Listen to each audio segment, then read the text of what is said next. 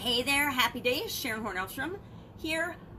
Can you use grasping at straws to supersize and grow your business? Do you think you can? Well, you know me, I like to argue circularly, so I think that you can use the expression grasping at straws to grow and build your business.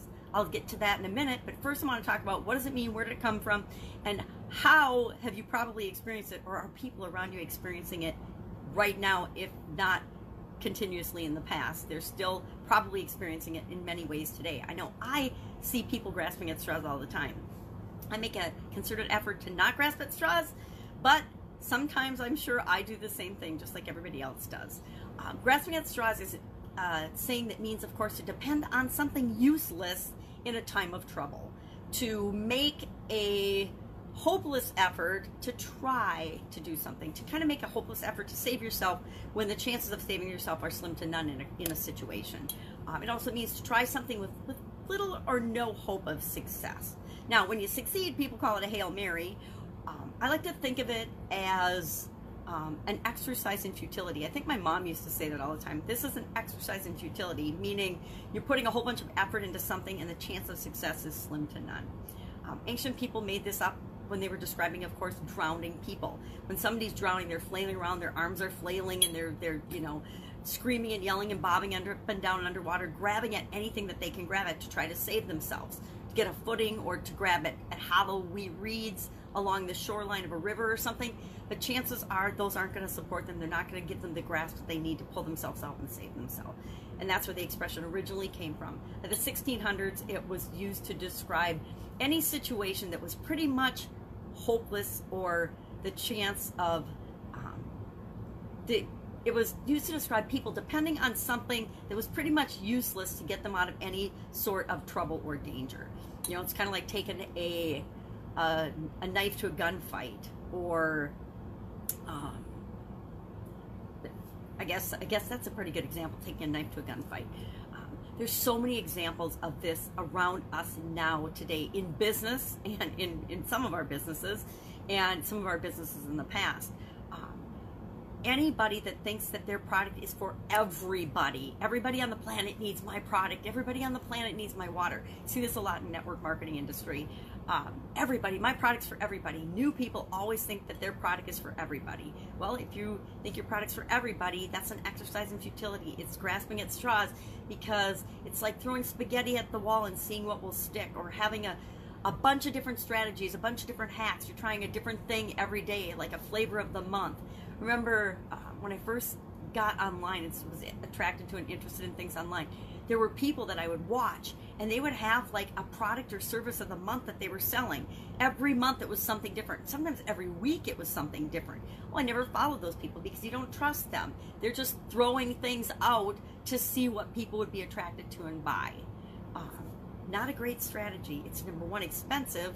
It's kind of an exercise in futility in that it chances are you will run out of resources before you get that one thing that works. Unless you stick with it long enough, then you're bound to find something that will work for you. Not the best strategy of coming up with what it is you want to provide for products and services to people that you want to serve. Um, dumping money into a sinking ship. Um, I've done some some real estate projects and houses that were just money pits uh, a money pit, like I don't know if you've seen the movie The Money Pit, that would be a good example of kind of an exercise in futility, although they did pull that off in the movie. Um, filibustering would be a political example of um, grasping at straws. Sometimes debates and arguments will grasp at straws by bringing up everything from the past or all kinds of irrelevant or unrelated topics in an argument in an effort to win the argument. That's, an, that's definitely grasping at straws when you're bringing up things that aren't related in order to try to win your side of the argument as a last ditch effort. Um, throwing all sorts of things out there. Um, an example in the online world that I've personally experienced is the shiny object syndrome, where you're chasing after different things and in this learning loop of learning, learning, learning all the time and not applying what you learn. That is grasping at straws, thinking that you're going to learn your way to success without ever applying any of that success is grasping at straws. So, how can you take this concept, grasping at straws, knowing that people try things and quit, or they blame or victimize, um, make excuses, or have a scarcity mentality. How do you take all of that, all of this grasping at straws behavior, and turn it into a way to supersize and grow your business? Well, the best way to do that is by knowing that what are the things that your customers, your ideal people, not everybody, but the people that you're here to serve, the specific target group you're here to serve, what problems do they have that they're grasping at solving and they're just what things are they already doing and trying that they're not having success with? The difference between what they want and what they're trying that isn't working there's a gap between that. If you fill that gap that is the key to growing and supersizing and building your business. Be the person that gives them the absolute solution from and gets them the transformation or the result from where they are to where they want to be. Filling that gap, knowing that they're grasping at straws and they're working and doing things that aren't working, how do you position yourself and get your company and your solutions in the hands of the people so that they are no longer grasping at straws, so that they do get the results that they want, so that you can serve them at the highest, best level and they can achieve what it is that they're wanting to have, do, be, or achieve. That's it. Go out, look for people that are grasping at straws in your group, in your um, ideal client base, and see how you can better serve them. See how you can help them to actually get the solutions that they want. That's how we grow and build our businesses. That's it. If I can help you in any way, or if you've got a great story about grasping at straws or an example of how people grasp at straws, share in the comments below because I would love to know.